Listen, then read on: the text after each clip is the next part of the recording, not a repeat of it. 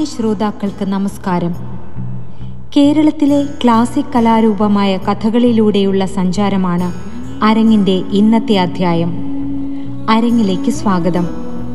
കേരളത്തിന്റെ തനതായ ദൃശ്യ കലാരൂപമാണ് കഥകളി. രാമനാട്ടം എന്ന കല പരിഷ്കരിച്ചാണ് കഥകളി ഉണ്ടായത്.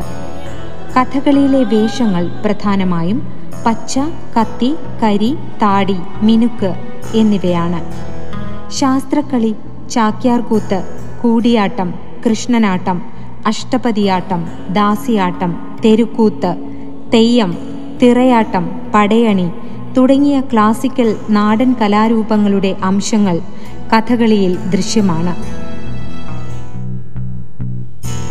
കഥകളിയുണ്ട് എന്ന നാട്ടുകാരെ അറിയിക്കുന്ന മേളമാണ് കേളി. സന്ധ്യയ്ക്ക് മുമ്പാണ് കേളികൊട്ട്. കഥകളിയുടെ അനുസാരി വാദ്യങ്ങളായ ചെണ്ട മദ്ദളം ചേങ്ങില ഇലത്താളം ഇവ സമന്വയിപ്പിച്ചുകൊണ്ടുള്ള മേളപ്രയോഗമാണ് കേളികൊട്ട്. കഥകളി തുടങ്ങിക്കഴിഞ്ഞുവെന്ന് അറിയിക്കുന്ന ഗണപതി കൊട്ടാണ് അരങ്ങുകേളി. ചെണ്ടയില്ലാതെ മദ്ദളവും ചേങ്ങിലയും ഇലത്താളവും ഇതിനുപയോഗിക്കുന്നു. ദേവവാദ്യമായ മദ്ദളം ആദ്യമായി അരങ്ങത്തെത്തിക്കുന്നതുകൊണ്ട് പ്രത്യേക ഐശ്വര്യം കൈവരുന്നതായി വിശ്വസിക്കപ്പെടുന്നു. ശുദ്ധമദളം കേളിക്കൈ ഗണപതിക്കൊട്ട് എന്നീ പേരുകളും ഈ ചടങ്ങിനുണ്ട്. ഇഷ്ടദേവതാ പൂജയാണ് തോടയം. കുട്ടിത്തരം വേഷക്കാർ തിരശീലയ്ക്ക് പുറകിൽ നിന്ന് നടത്തുന്ന സ്തുതിപരമായ നൃത്തമാണ് തോടയം. വളരെ ലഘുവായ അണിയറ മാത്രമേ ഈ വേഷക്കാർക്കുണ്ടാവൂ. പ്രകൃതിയും പുരുഷനുമായുള്ള അഥവാ ശിവനും ശക്തിയുമായുള്ള കൂടിച്ചേരലിലൂടെ സൃഷ്ടി നടക്കുന്നു എന്നുള്ള പ്രതീകാത്മകമായ അവതരണം കൂടിയാണ് തോടയം. എല്ലാ നടന്മാരും തോടയം കെട്ടിയതിനു ശേഷം മാത്രമേ അവരവരുടെ വേഷം കെട്ടാവൂ എന്നാണ് നിയമം. തോടയത്തിന് ചെണ്ട ഉപയോഗിക്കുകയില്ല. കഥകളിയിൽ ചെണ്ട ഉപയോഗിക്കുന്ന ചെമ്പട ചമ്പ പഞ്ചാരി അടന്ത എന്നീ നാലു താളങ്ങളും അവയുടെ നാല് കാലങ്ങളും തോടയത്തിൽ ഉപയോഗിക്കും. നാടകത്തിലെ നാനിയുടെ സ്ഥാനമാണ് കഥകളിയിൽ തോടയത്തിനുള്ളത്. കോട്ടയത്ത് തമ്പുരാനും കാർത്തിക തിരുനാളും രചിച്ച രണ്ട് തോടയങ്ങളാണ് സാധാരണ പാടാറുള്ളത്. തോടയം കഴിഞ്ഞാൽ ഗായകൻ ഇഷ്ടദേവതാ സ്തുതിപരമായ വന്ദന ശ്ലോകങ്ങൾ ആലപിക്കുന്നു. ഒരു ശ്ലോകമെങ്കിലും നിർബന്ധമാണ്. ഒരു പുരുഷവേഷവും സ്ത്രീവേഷവും തിരശീല നീക്കി രംഗത്ത് ചെയ്യുന്ന പ്രാർത്ഥനാപരമായ ചടങ്ങാണ് പുറപ്പാട്. സാധാരണ പുരുഷവേഷം കൃഷ്ണനായിരിക്കും. അഞ്ചു വേഷത്തോടുകൂടി പകുതി പുറപ്പാട് എന്ന രീതിയിലും ഈ ചടങ്ങ് നടത്തുന്ന സമ്പ്രദായം ധാരാളമായി ഉത്തര കേരളത്തിൽ നിലവിലുണ്ട്. പുറപ്പാട് സാധാരണയായി തുടക്കക്കാരാണ് രംഗത്ത് അവതരിപ്പിക്കാറുള്ളത്. കഥകളിയിലെ ഏറെക്കുറെ എല്ലാ കലാശങ്ങളും അടവുകളും ഈ ചടങ്ങിൽ ഉൾപ്പെടുത്തിയിട്ടുള്ളതിനാൽ പുറപ്പാട് ചെയ്ത് ഉറപ്പിക്കുന്ന ഒരു കലാകാരന് മറ്റു വേഷങ്ങൾ അരങ്ങത്ത് അവതരിപ്പിക്കുന്നതിനുള്ള പരിശീലനമായും ഈ ചടങ്ങ് പ്രയോജനപ്പെടുന്നു. സംസ്കൃത സർവകലാശാല തിരൂർ പ്രാദേശിക കേന്ദ്രത്തിലെ അധ്യാപകൻ ഡോക്ടർ ജെ. ഉണ്ണികൃഷ്ണപിള്ള കഥകളി എന്ന കലയുടെ പ്രാധാന്യത്തെക്കുറിച്ച് നമ്മോട് സംസാരിക്കുന്നു.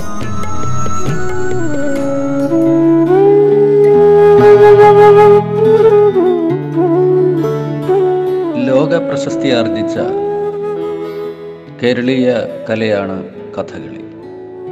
നമ്മുടെ തനത് കലാരൂപങ്ങളിൽ ഒന്ന്.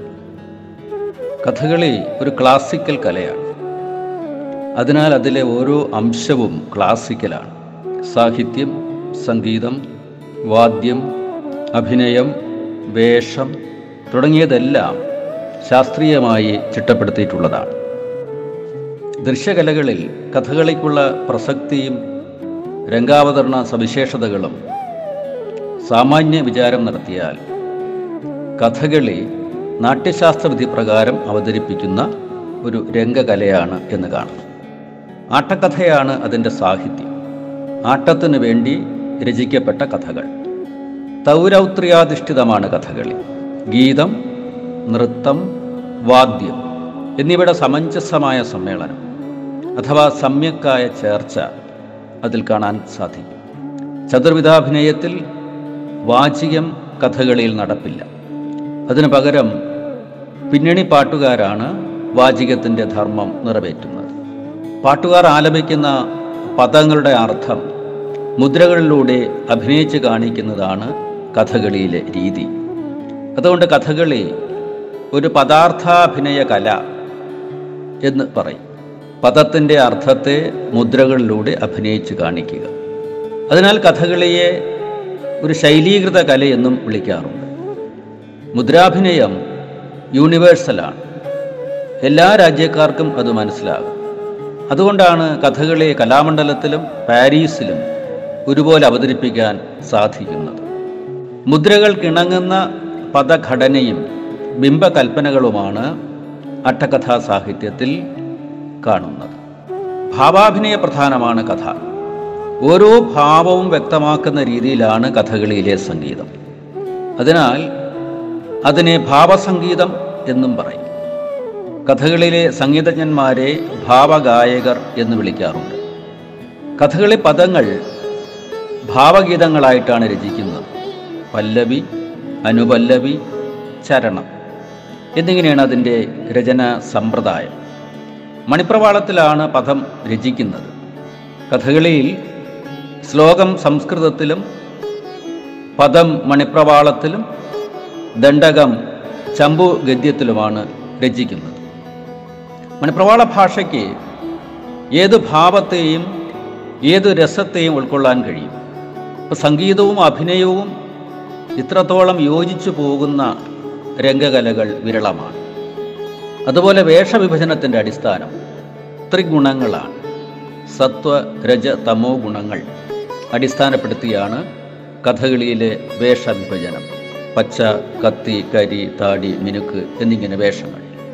അഭിനയം നാട്യധർമ്മി ലോകധർമ്മി എന്നിങ്ങനെ ഭരതമുനി നാട്യശാസ്ത്രത്തിൽ പറയുന്ന രണ്ടു തരം അഭിനയങ്ങൾ കഥകളിയിൽ സമ്മേളിക്കുന്നുണ്ട്. രണ്ടും കഥകളിയിൽ സ്വീകാര്യമാണ്. അതുപോലെ ചൊല്ലിയാട്ടം ഇളകിയാട്ടം എന്ന ആട്ടം രണ്ടു വിധം ഇളകിയാട്ടത്തിന് മനോധർമ്മമാടുക പകർന്നാടുക എന്ന് പറയും. ഗായകർ പദം പാടി നിർത്തിയതിന് ശേഷം നടന്മാർ ആടുന്നതാണ് പകർന്നാട്ടം. അവിടെയും നടന് ശാസ്ത്രീയത പിന്തുടരേണ്ടതുണ്ട്. മനോധർമ്മം ആടുന്നതിന് പ്രത്യേകം ശ്ലോകങ്ങൾ നിശ്ചയിച്ചിട്ടുണ്ട്. കഥകളിയിൽ മനോധർമ്മം ആടുക എന്നത് വളരെ പ്രധാനപ്പെട്ടതാണ്. ഒരു നടന്റെ പുരാണ സംബന്ധിയായ അറിവും കാവ്യാനുശീലനവും അരങ്ങുപരിചയവും ഒക്കെ ആസ്വാദകർ അറിയുന്നത് മനോധർമ്മം ആടുമ്പോഴാണ്. എന്നാൽ മനോധർമ്മത്തിനും പ്രത്യേകം ശ്ലോകങ്ങൾ നിശ്ചയിച്ചിട്ടുണ്ട്. കഥകളിയിലെ മനോധർമ്മങ്ങൾ എന്നൊരു പുസ്തകം തന്നെ ചവറ അപ്പുക്കുട്ടൻപിള്ള എഴുതിയിട്ടുണ്ട്. കഥയറിഞ്ഞ് ആട്ടം കാണുന്നത് പോലെ സംഗീതത്തിൽ താല്പര്യമുള്ളവർക്ക് ആ സംഗീതത്തിൽ ലയിച്ചിരിക്കാൻ സാധിക്കും. വേഷപ്പകർച്ചയിലും കലാശത്തിലും താല്പര്യമുള്ളവർക്ക് താണ്ഡവ ലാസ്യ നൃത്തങ്ങൾ കഥകളിയിൽ സമ്മേളിക്കുന്നുണ്ട്. വാദ്യമേളത്തിലാണ് താല്പര്യമെങ്കിൽ അത് ആസ്വദിക്കാനും കഥകളിയിൽ ധാരാളം സന്ദർഭങ്ങളുണ്ട്. ചെണ്ടയുടെ വാദനവും മദ്ദളത്തിന്റെ വാദനവുമെല്ലാം അതിമനോഹരമായിട്ടാണ് കഥകളിയിൽ സമ്മേളിക്കുന്നത്. അങ്ങനെ എല്ലാം കൂടി ചേർന്ന് കഥകളിക്ക് കൂടുകയാണ് ചെയ്യുന്നത്. എല്ലാറ്റിലും ഉപരി പുരാണ ഇതിഹാസങ്ങളിൽ നിന്നാണല്ലോ ആട്ടക്കഥകളിയിലെ പ്രമേയങ്ങൾ അധികവും സ്വീകരിച്ചിട്ടുള്ളത്. പുരാണത്തിൽ നിന്നും ഇതിഹാസങ്ങളിൽ നിന്നും കഥാപാത്രങ്ങളെ സ്വീകരിക്കുമ്പോൾ മനുഷ്യ സാധാരണമല്ലാത്ത അമാനുഷികവും അവതാര പുരുഷന്മാരുടെ സ്വഭാവങ്ങളും ദൈവീകമായ പരിവേഷവും ആ കഥാപാത്രങ്ങൾക്ക് ഉണ്ടാവുക സ്വാഭാവികമാണ്. അത്തരം അമാനുഷിക ഭാവം കഥാപാത്രങ്ങളിൽ ആവാഹിക്കുവാൻ കഴിയുന്ന ചുരുക്കം കലാരൂപങ്ങളിൽ ഒന്നാണ് കഥകളി. ആ ഭാവപ്പകർച്ചകൾ പകരാൻ തക്ക ഗരിമയുള്ള ഒരു കലാരൂപമാണ് കഥകളി എന്ന് നമുക്ക് പറയാൻ സാധിക്കും. ഉദ്ധത ഭാവങ്ങൾക്കാണ് കഥകളിയിലും ഏറെയും പ്രസക്തി. ഭാവാഭിനയത്തികവും രസസ്ഫൂർത്തിയും തികഞ്ഞ ഒരു സമ്പൂർണ കലയാണ് കഥകളി എന്ന് പറയാം. ആട്ടക്കഥ കഥകളിയായി രൂപം മാറുന്ന ചിഹ്ന വിജ്ഞാനീയ വിവർത്തനം സിമിയോട്ടിക് ട്രാൻസ്ലേഷൻ എന്ന പ്രക്രിയ സാധ്യമാകുന്നത് കളരിയിലുള്ള നിരന്തര അഭ്യാസവും ചൊല്ലിയാട്ടത്തിന്റെ ചിട്ടയും അടിസ്ഥാനപ്പെടുത്തിയ. അതിനാൽ കഥകളി ഒരു സാങ്കേതിക കലയും ശാസ്ത്രീയ കലയുമാണ് എന്ന് നമുക്ക് പറയാം. ഹരിണക്ഷി ജന മൗലി മണേ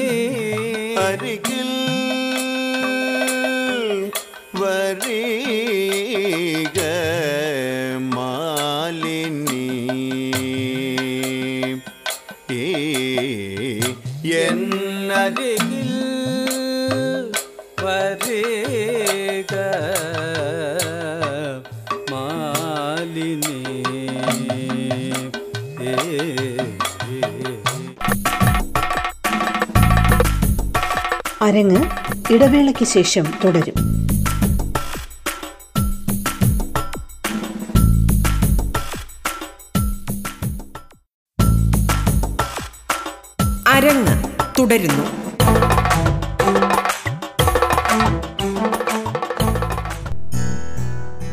മനോഹരമായ പലതരം ചുഴിപ്പുകളും നിലകളും പുറപ്പാടിലടങ്ങിയിട്ടുണ്ട്.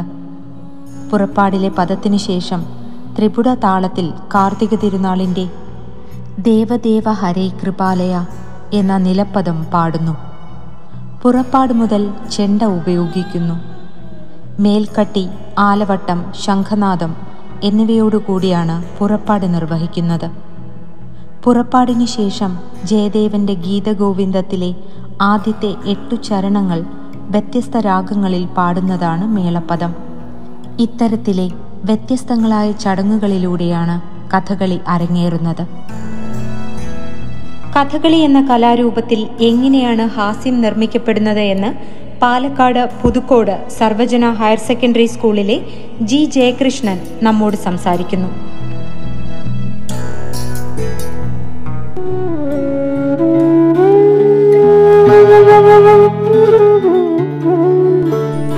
കൂടിയാട്ടം എന്ന കേരളീയമായ നാടക അവതരണ സമ്പ്രദായത്തിൽ നിന്നും മുടിയേറ്റ് പടയണി തെയ്യം തുടങ്ങിയ അനുഷ്ഠാന കലാരൂപങ്ങളിൽ നിന്നുമുള്ള സൗന്ദര്യാംശങ്ങളും രംഗക്രിയ സമ്പ്രദായവും കൂട്ടിച്ചേർത്താണ് കഥകളി സൃഷ്ടിക്കപ്പെട്ടത്. കേരളപ്പഴമയുടെ അനുഷ്ഠാന കലാപാരമ്പര്യം കഥകളിയുടെ മാതാവും കൂടിയാട്ടത്തിന്റെ മാർഗപാരമ്പര്യം കഥകളിയുടെ പിതാവുമാണ് എന്ന് പറയാം.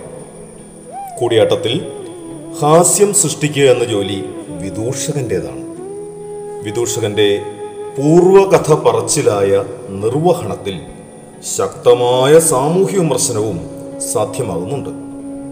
മുടിയേറ്റിലെ കോയിമ്പിട നായർ എന്ന കഥാപാത്രവും തെയ്യത്തിലും പടേനിയിലും കാളിയൂട്ടിലുമുള്ള പൊറാട്ടുകളും ഹാസ്യവും സാമൂഹ്യ വിമർശനവും ഒരുമിച്ച് നിർവഹിക്കുവാനായി നിർമ്മിക്കപ്പെട്ട കഥാപാത്രങ്ങളാണ്. ഭരത പൈതൃകത്തിന് നേറവകാശികളായ കൂടിയാട്ടത്തിലും നാടൻ കലാപാരമ്പര്യത്തിലും കണ്ടുവരുന്ന വിനോദ വിമർശന അംശം കഥകളിയിൽ ബോധപൂർവം ഉപേക്ഷിക്കപ്പെട്ടിരിക്കുന്നു. കഥകളിയിലെ ഹാസ്യനിർമ്മിതി വിദൂഷക വേഷങ്ങളിൽ അധിഷ്ഠിതമല്ല എന്ന് ചുരുക്കം. മേൽപ്പറഞ്ഞ കലകൾ നിർവഹിച്ച മട്ടിലുള്ള സാമൂഹ്യ വിമർശനം കഥകളിയിൽ നടക്കുന്നില്ല. പൊതുവെ മൂന്ന് രീതിയിലാണ് കഥകളിയിൽ ഹാസ്യം സൃഷ്ടിക്കപ്പെടുന്നത്. ഒന്ന് കഥാസന്ദർഭങ്ങളുടെ നാടകീയമായ ആവിഷ്കാരങ്ങളിൽ കൂടി. രണ്ട് കഥാപാത്രത്തിന്റെ പകർന്നാട്ടത്തിൽ കൂടി. മൂന്ന് ചില പ്രത്യേക വിഭാഗം കഥാപാത്രങ്ങളുടെ ആഹാര്യം രംഗപാഠം എന്നിവയിൽ കൂടി. കഥാസന്ദർഭത്തിനും കഥാപാത്ര ആവിഷ്കാരത്തിനും അനുയോജ്യമായ രംഗക്രിയകളിൽ കൂടി കഥാപാത്രങ്ങൾ തന്നെ ഹാസ്യം കൈകാര്യം ചെയ്യുന്ന അല്ലെ സൃഷ്ടിക്കുന്ന രീതിയാണ് ആദ്യം പറഞ്ഞത്. ഇതിൽ പച്ച കത്തി താടി കരി മിനുക്ക് ഭേദങ്ങളൊന്നും തന്നെ പ്രായണ കണ്ടുവരുന്നില്ല. ദുര്യോധനവധം കഥകളിയിൽ ദുര്യോധനും സഹോദരന്മാരും പാണ്ഡവരുടെ ഇന്ദ്രപ്രസ്ഥമെന്ന മായാസഭ കാണാൻ വരുന്ന രംഗം ഇത്തരത്തിലുള്ള ഹാസ്യനിഷ്പത്തിക്ക് ഉദാഹരണമാണ്. സദസ്യരുടെ ഇടയിലൂടെയാണ് അവർ രംഗത്തേക്ക് വരുന്നത്. ദുര്യോധനും ദുശാസനും സംഭവിക്കുന്ന സ്ഥലജല വിഭ്രാന്തി സഹൃദയരെ സാധാരണ പൊട്ടിച്ചിരിപ്പിക്കാറുണ്ട്. അരങ്ങിൽ നിൽക്കുന്ന ഭീമന് അനുഭവപ്പെടുന്ന വിനോദഭാവം ചാടിയോ ജലത്തിലധുന എന്ന പദത്തിന്റെ രംഗാവതരണത്തിൽ കൂടി പ്രകടമാകുന്നു. ദക്ഷയാഗത്തിലാവട്ടെ യാഗം മുടക്കാനെത്തുന്ന ഭൂതഗണങ്ങളും യാഗപുരോഹിതന്മാരുമായുള്ള ഇടപെടൽ രംഗം ഹാസ്യ സൃഷ്ടിക്ക് അരങ്ങൊരുക്കുന്നു. തോരണ യുദ്ധത്തിൽ ഹനുമാനും രാവണ കിങ്കരന്മാരുമായുള്ള ഏറ്റുമുട്ടലും തുടർന്നുള്ള ലങ്കാദഹനം രംഗവും ഹാസ്യ അത്ഭുത രസങ്ങളുടെ സമ്മിളിത പ്രകടനങ്ങളാണ്. കിരാതത്തിലെ കാട്ടാളനും ഭൂതഗണങ്ങളുമായുള്ള ഇടപെടലുകളും കാനനത്തിലൂടെയുള്ള അവരുടെ ആഗമനവും ഇത്തരത്തിൽ സവിശേഷമായ രംഗപ്രകരണത്തിലൂടെ ഹാസ്യം ഉൽപ്പാദിപ്പിക്കുന്ന അവതരണ തന്ത്രങ്ങളാണ്. അംബരീഷ ചരിതത്തിലെ യവനന്മാരുടെ വേഷം ആഹാര്യം അവരുടെ രംഗക്രിയകൾ എല്ലാം തന്നെ വേറിട്ട ഹാസ്യത്തിന്റെ നിർമ്മാണശാലകളാണ്. നടന്റെ മനോധർമ്മ അഭിനയത്തിന് യഥേഷ്ടം ഇടങ്ങളുള്ള കലാരൂപമാണ് കഥകളി. ഇത്തരം പകർന്നാട്ടങ്ങൾക്കിടയിൽ ഉചിതമായ അവസരങ്ങളിൽ ഹാസ്യം തികച്ചും സ്വാഭാവികമായി രംഗപ്രവേശം ചെയ്യാറുണ്ട്. നരകാസുരവധത്തിലെ നക്രതുണ്ടി എന്ന പെൺകരി വിഭാഗത്തിലുള്ള കഥാപാത്രത്തിന്റെ രംഗക്രിയകൾ ഹാസ്യവും വീരവും സൃഷ്ടിക്കുന്നവയാണ്. മുടിയഴിച്ച് ജടനീക്കൽ എണ്ണ തേച്ച് പിന്നിക്കെട്ടൽ കുറി തൊടൽ കുറി തൊടാൻ വേണ്ടി വെള്ളം സംഭരിക്കൽ കുമ്മിയടിക്കൽ എന്നിങ്ങനെ നക്രതുണ്ടി നടത്തുന്ന ഏകാഭിനയ പ്രകടനങ്ങൾ എല്ലാം വളരെ രസകരമാണ്. ഹാസ്യത്തിന്റെ നിലപാട് തറയിൽ നിന്നുകൊണ്ട് കഥാസംവേദനം നടത്തുന്നതിൽ പ്രഥമ സ്ഥാനം വഹിക്കുന്ന ചില മിനുക്കുവേഷങ്ങൾ കഥകളിയിലുണ്ട്. ഖനകൻ മല്ലൻ മണ്ണാൻ തുടങ്ങിയ ലോകധർമ്മി പ്രധാനങ്ങളായ വേഷങ്ങളാണ് അവ. കഥകളി വേഷങ്ങൾക്ക് പൊതുവെയുള്ള അമാനുഷികതയും അലോക സാധാരണത്വവും ഏറ്റവും കുറവുള്ള വിഭാഗമാണ് മിനുക്ക് വേഷങ്ങൾ ഇതിലെ സ്ത്രീ പുരുഷന്മാർക്ക് ലോക യാഥാർത്ഥ്യത്തോട് ഏറെ അടുപ്പമുണ്ട്. മറ്റിനം വേഷങ്ങൾക്കില്ലാത്ത ഈ സവിശേഷത മിനുക്ക് വേഷങ്ങൾക്കുണ്ടായത് അവ അനുഷ്ഠാന കലാപാരമ്പര്യത്തിൽ നിന്ന് വേറിട്ട് നിൽക്കുന്നതുകൊണ്ടാണ്. ഹാസ്യം സൃഷ്ടിക്കുക എന്ന ലക്ഷ്യം കൂടി സാക്ഷാത്കരിക്കുന്ന പ്രധാനപ്പെട്ട കഥാപാത്രങ്ങൾ ഏതൊക്കെയാണ് എന്ന് നമുക്കൊന്ന് പരിശോധിക്കാം. ഒന്ന് ആനക്കാരൻ. കഥകളിയിലെ കഥാപാത്രങ്ങൾ എല്ലാം തന്നെ നാട്യധർമ്മിയിലുള്ള അഭിനയത്തോടു കൂടിയവയാണ്. എന്നാൽ ലോകധർമ്മിയിൽ രംഗപ്രവേശം ചെയ്യാറുള്ള അപൂർവം കഥാപാത്രങ്ങളിൽ ഒന്നാണ് കംസവധം ആട്ടക്കഥയിലെ ആനക്കാരൻ. കഥകളിയിലെ വേഷങ്ങൾ അരങ്ങിൽ സാധാരണ സംസാരിക്കാറില്ല. എന്നാൽ ആനക്കാരൻ ഇടയ്ക്കിടയ്ക്ക് സംസാരിക്കാറുണ്ട്.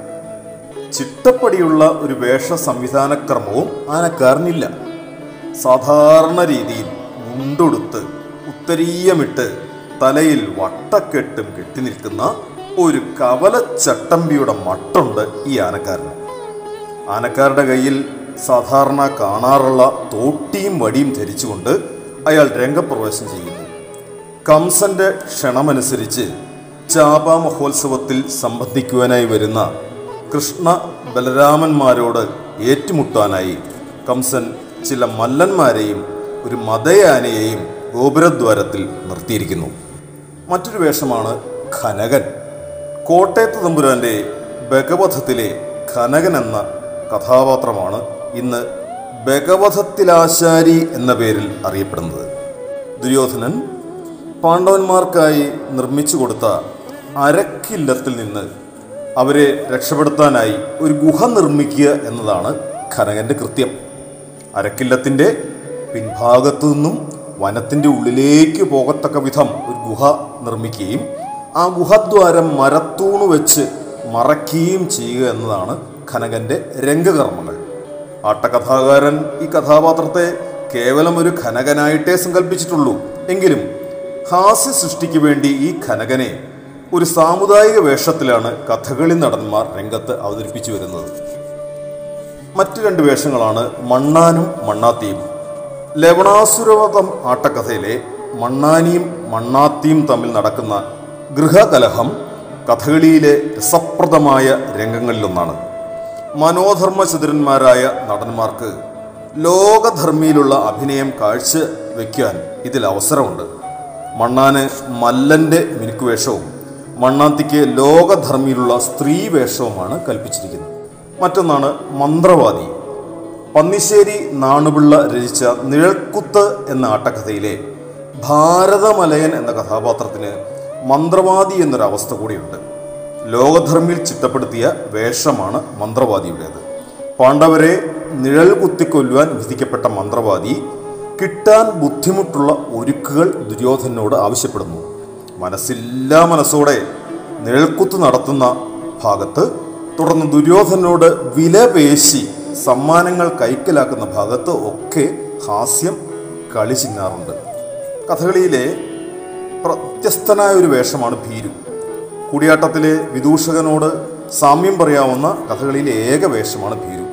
ഹാസ്യ ബീഭത്സരസങ്ങൾക്ക് പ്രാധാന്യം കൊടുത്തുകൊണ്ടുള്ള അഭിനയ രീതിയാണ് ഭീരുവിന്റേത്. കുപ്പായം ഉടുത്തുകെട്ട് എന്നിവ വികൃതമായിരിക്കും. മുഖത്തെ തേപ്പ് ഹാസ്യം ജനിപ്പിക്കുന്ന മട്ടിലായിരിക്കും. ചുണ്ടിന്റെ രണ്ടറ്റത്തും കയറി ഇറങ്ങിയ മട്ടിൽ ചായില്യം കൊണ്ട് പൊട്ടു തൊടുന്നു. നെറ്റിയിൽ വെള്ള മനയോല കൊണ്ട് ചെരിച്ചൊരു ഗോപിപ്പൊട്ട് കണ്ണെഴുത്തിലെ കറമില്ലായ്മ എന്നിങ്ങനെ മുഖത്തെ തേപ്പിൽ ആകെപ്പാടെ താളം തെറ്റലുണ്ടാവും മറ്റ് കഥകളി വേഷങ്ങളിൽ നിന്ന് വ്യത്യസ്തമായി ഇടയ്ക്കിടയ്ക്ക് കീഴ്സ്വരത്തിൽ സംസാരിക്കുകയും ചെയ്യും. നരകാസുരവധം കീചകവധം കലകയവധം രുക്മിണി സ്വയംവരം എന്നീ ആട്ടക്കഥകളിലാണ് ഭീരു പ്രത്യക്ഷപ്പെടാറുള്ളത്. തിരക്ക് നോട്ടത്തിന്റെ അവസാനത്തിൽ തിരശ്ശിലയ്ക്ക് അടിയിൽ കൂടി രംഗത്ത് കടന്നു വന്ന് പ്രതിനായകനോടായി പലതും ജൽപ്പിക്കുന്നു. കീഴ്സ്വരത്തിലുള്ള ഭീരുവിന്റെ ഫലിതം പറച്ചിൽ ജനപ്രിയമാണ്. പല കഥകളിലും ശത്രുക്കളിൽ നിന്നും ബാധിച്ച സന്താപത്തെയോ ശത്രുവിനാൽ സംഭവിച്ച ബന്ധുനാശത്തെയോ തന്റെ സ്വാമിയെ അറിയിക്കുക എന്ന ദൗത്യകൃത്യത്തിനാണ് മിക്കവാറും ഭീരുവേഷം രംഗപ്രവേശം ചെയ്യുന്നത് ബാലി വിജയത്തിൽ രാവണനെ പറഞ്ഞിളക്കി ബാലിയുടെ വാഴി കൊടുക്കുന്ന നാരദനും ഹാസ്യ സാധ്യതകളാണ് സമർത്ഥമായി ഉപയോഗിക്കുന്നത്.